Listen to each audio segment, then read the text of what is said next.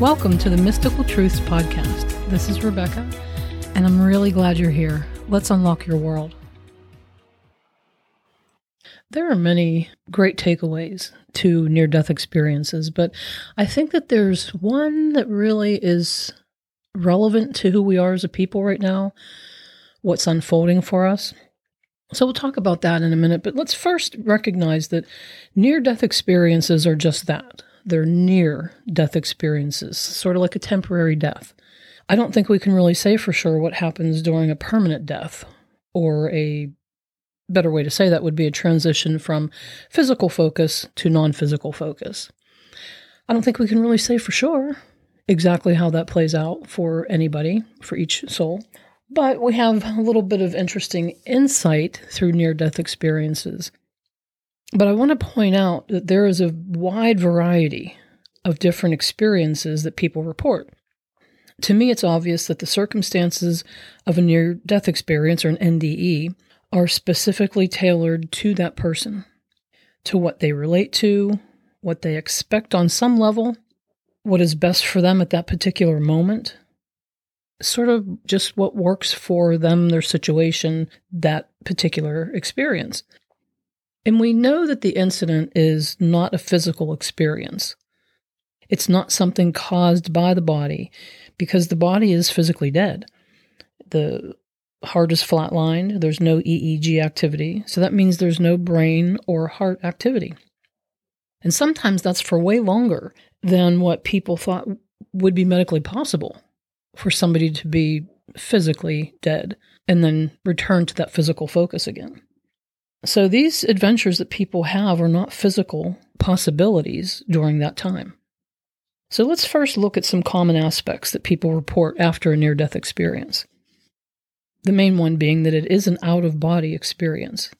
Some say that they hover over the body, they can tell us about details that happened during that time or things that they just could not have seen from the position that the body was in during that near death experience all of the senses are heightened, and there's an intense positive sensation, like an immense love, a completely unconditional love, which means that love flows regardless of anything we've done, anything we've said, anywhere we've been, anybody we've zoomed.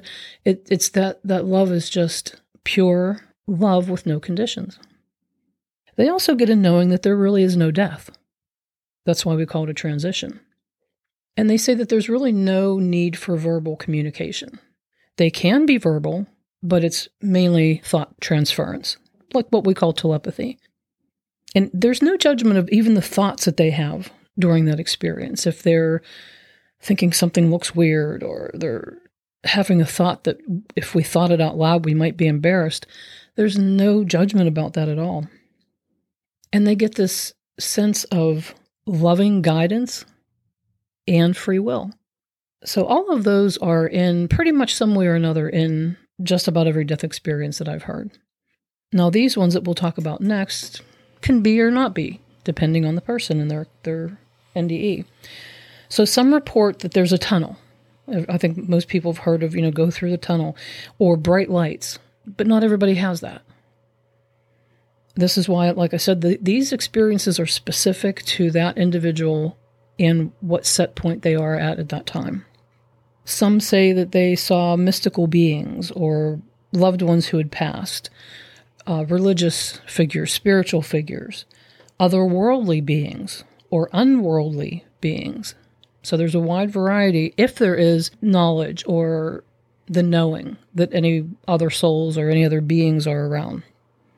The environment or the concept of environment can vary greatly from vast landscapes to outer space, a hell. Some say there are buildings, gardens, a darkness that is indescribable but feels amazing, and many more. Most have a sense of no time, no space. Some have a life review in which, in very quick time, our knowledge of time anyway, the real, almost um, quick reliving of the life that they had here up to that point. And they say they don't just experience it from their perspective. they also have an awareness of the perspective of other individuals that they would have interacted with in those moments. So, for example, if you held the door open for somebody and smiled and it made them feel really good, you're going to feel that in that life review from both perspectives. Likewise, if you were very mean to somebody, you're going to feel how it made them feel in that moment as well. And none of it is punishment. It's not, again, there's no judgment. It's just information. It's just good to know. But not everybody has reports of a life review or a mini life review or anything like that. Often people get special or advanced knowledge that they may or may not retain when they come back. Some say, I know I had this knowledge, but I, I just don't know what it is. I don't remember it. So there, in, in that case, there's no point to remember it. But some do remember extra knowledge that they're, that they're given. And many return with an increased intuition or some special abilities like that. An increased zest for life is a big one, or some mission now that they feel is important for them. Many say that they encounter like a boundary or a barrier. In other words, they can only go so far into this experience. And we can assume that further in would be you don't come back into the physical body. And the returning of the focus to this physical body can be voluntary or involuntary. Some say that they're told you really have to go back. This is just not your time. Or others are told you can go back or not, but here's the scenario if you go back, here's the scenario if you don't. And oftentimes they really do, obviously, because they came back, they really wanted to come back, even though they knew it was going to be maybe difficult. Maybe there was a trauma that led to that death experience or temporary death experience. And maybe the body's very damaged, but they know that they want to go back and have the rest of that life experience for whatever reasons. And that again is varied.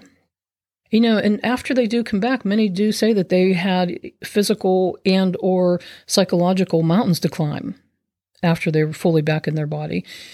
But it works out. You know, it ends up being part of the expanding and the learning process and the coming to who they now are process. So it's not necessarily easy for some people after a near death experience, but it has purpose. All of that has a lot of honey in it we'll say. And they pretty much all, from what I've heard, feel that the experience was life changing because they have such a sense of love and being loved and knowing that all is really well, or at least has the potential to be. So the information that they share helps all of us open up to more possibility, which is really why the experiences are twofold, at least right? The occurrence is good for them, and the information is good for everyone here who is listening and wondering. But do listen with that understanding that the person's near death experience was specific to that person. So I don't think that we should really focus on the details of the NDE. It's the overall information that we should be going for. What was the overall sense? What's the overall knowledge? And here's a good example. I listened to a man talk about his near death experience years ago, and he said that he was taken into a hell. And he was just hovering in this horrible, hellish place, hovering above this big pit. And he felt that he was going to be there forever. And it was just this awful, awful thing. And then this hand sort of stretched through, sort of like a latex looking kind of a wall, popped through, and this older man's hand came out and just plucked him out and put him back in his body. And he decided from that experience that he should go on with his life and teach people about hell and fear of God and, you know, the devil and, and all that. And I thought, oh, okay, so maybe that's going to be useful for some people. But to me, that was not the overall information there. To me, the overall information was nothing has power over you like that. That hand that came through there to him was God. And God took him out of that experience and put him back in his body. So that's a clear example of how life finds ways to show us that nothing has power over you or your God. Was that his hand that took him out of that experience? Could be.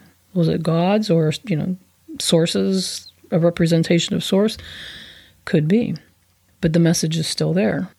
A belief in an environment like that or a place like that is sort of silly, isn't it? So the three top after effects, we'll say, seem to be that there's no fear of death, that there is this increased interest in life here, and that they are more loving and compassionate. They'll say, I understand love better now. I know that we're loved no matter what. You know, and as a side note, I think that this also speaks to when it's your day to die, it's your day to die. Events will synchronize perfectly for that to happen. And I'll give you two magic bullet examples, so to speak. I know a man who just recently was walking out of his vehicle to go into his business and was shot and killed. The person who shot him was in a moving vehicle and was just randomly shooting at him specifically. But when somebody's shooting from a moving vehicle, what are the chances that those bullets are going to come across that parking lot and hit him exactly where it would kill him? But one of them did. The rest of them just hit random things all over the place. So when it's your day to die, that bullet's going to find you. When it's not your day to die, the bullet is not going to hit you, or it'll wound you, or it'll take you into an NDE and you're back again. Another one is another magic bullet. A police officer who, a while back, was chasing a man who had a gun. And as the young man was running, he turned and started firing at the police officer. One bullet hit him right above his bulletproof vest, right above it, and hit him in a in a angle that was his means of exit from this life experience. It's perfect orchestration. And when it's your day to temporarily die, that works out too. The means of exit works out perfectly, and the means of a temporary death work out perfectly too, because everything is always working out for you. You know, I've heard people say, I was in the hospital bagged and put off to the side because my body was dead. And I had been there for a while and I came back into my awareness. There have been people who say, you know, I was out for way, way longer than what the medical professionals say the body can be revived from. There are people who sustained, you know, severe injuries that came back and those injuries healed in time and they went on to tell their stories. But here we are in our physical bodies and ready for more. So, the big takeaway that I think can help us the most right now as a people is that in near death experiences and out of body experiences, people recall that when they look at something, which means they give their attention to it, it starts moving toward them or they move toward it. They'll say things like, I was moving myself with my mind, not body. They know they're not moving their body. They're moving their awareness, their experience, what's coming to them, what where they're headed. So, you know, that proves to us right there that in or out of a body, whatever you're giving your attention to, whatever you're thinking about, wherever your awareness is, that is going to be your experience. More of that is going to be your experience. It becomes reality, which is law of attraction. That which is like unto itself is drawn, or what you give your attention to comes to you. Another way to say it is your life is what you say it is. Your experience is what you say it is. Your interpretation is what you say it is. Now, the difference is in non physical, it's immediate and it's obvious. In this physical state that we're in, there's a delay, which is really good because it gives us a little time to clarify.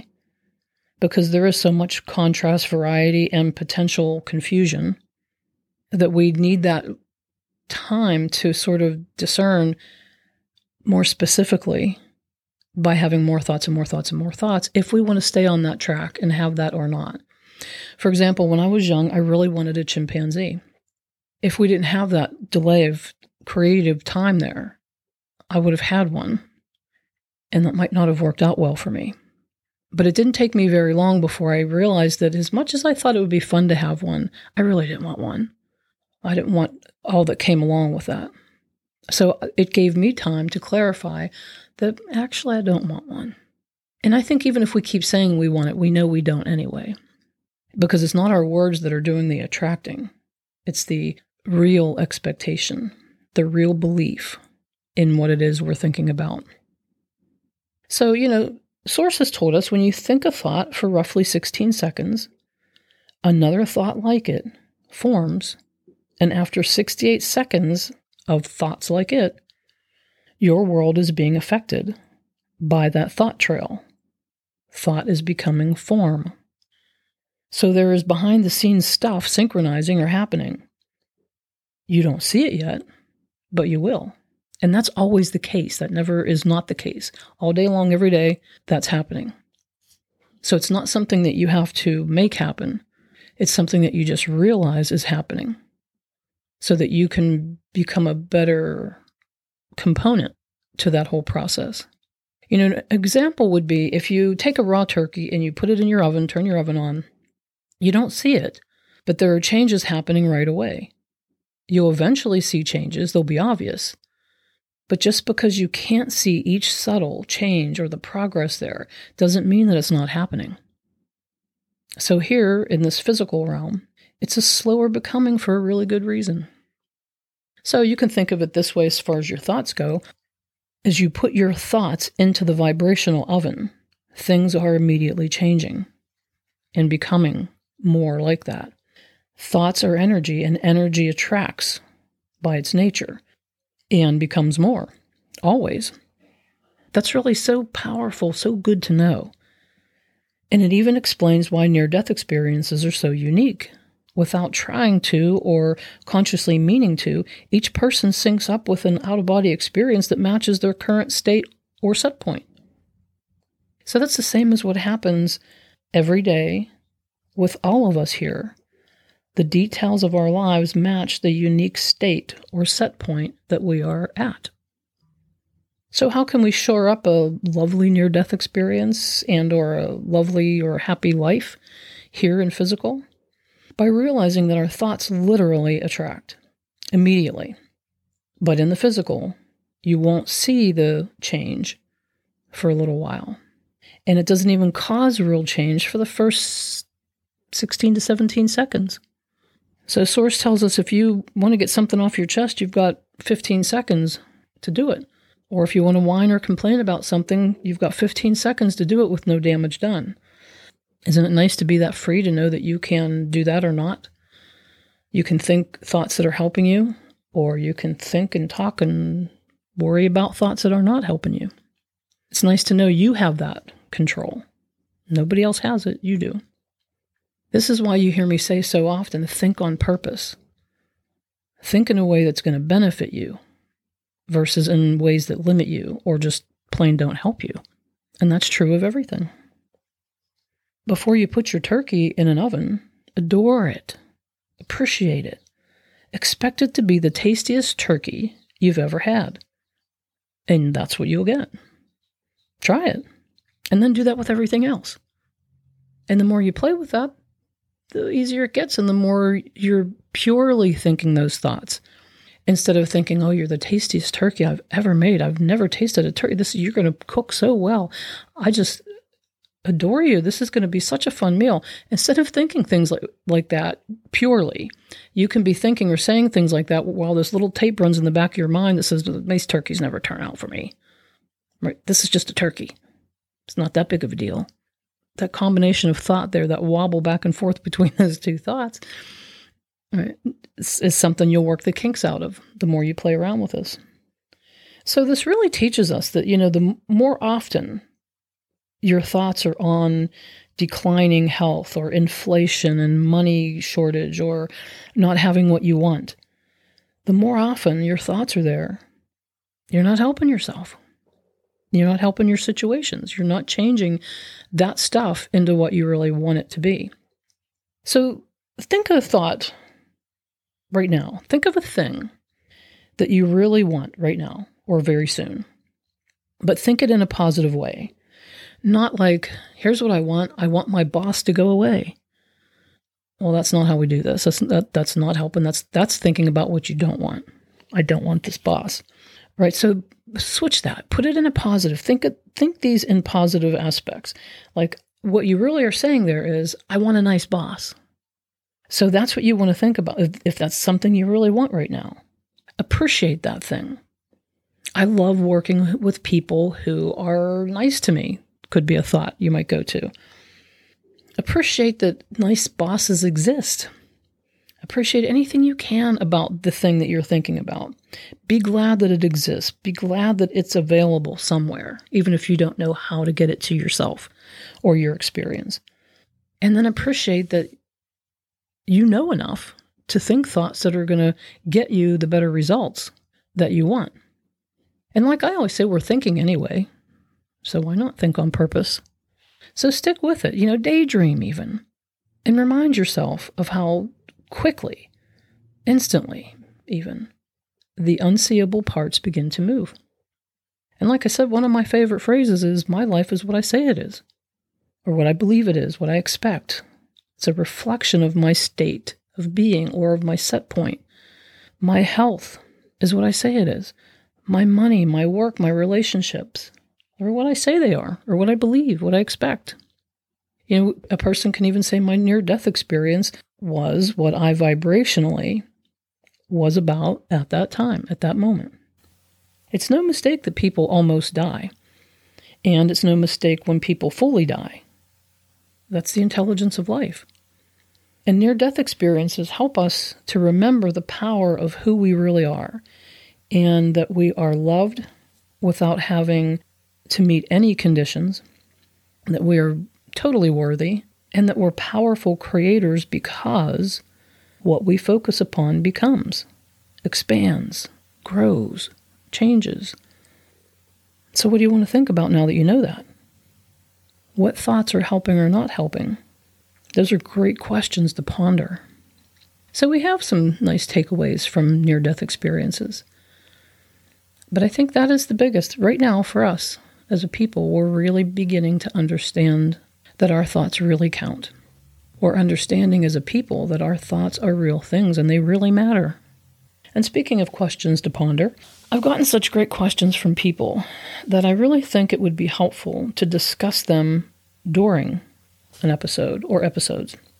So, just a heads up of what's in the works. I wish you all the best. You can find me at mysticaltruths.com.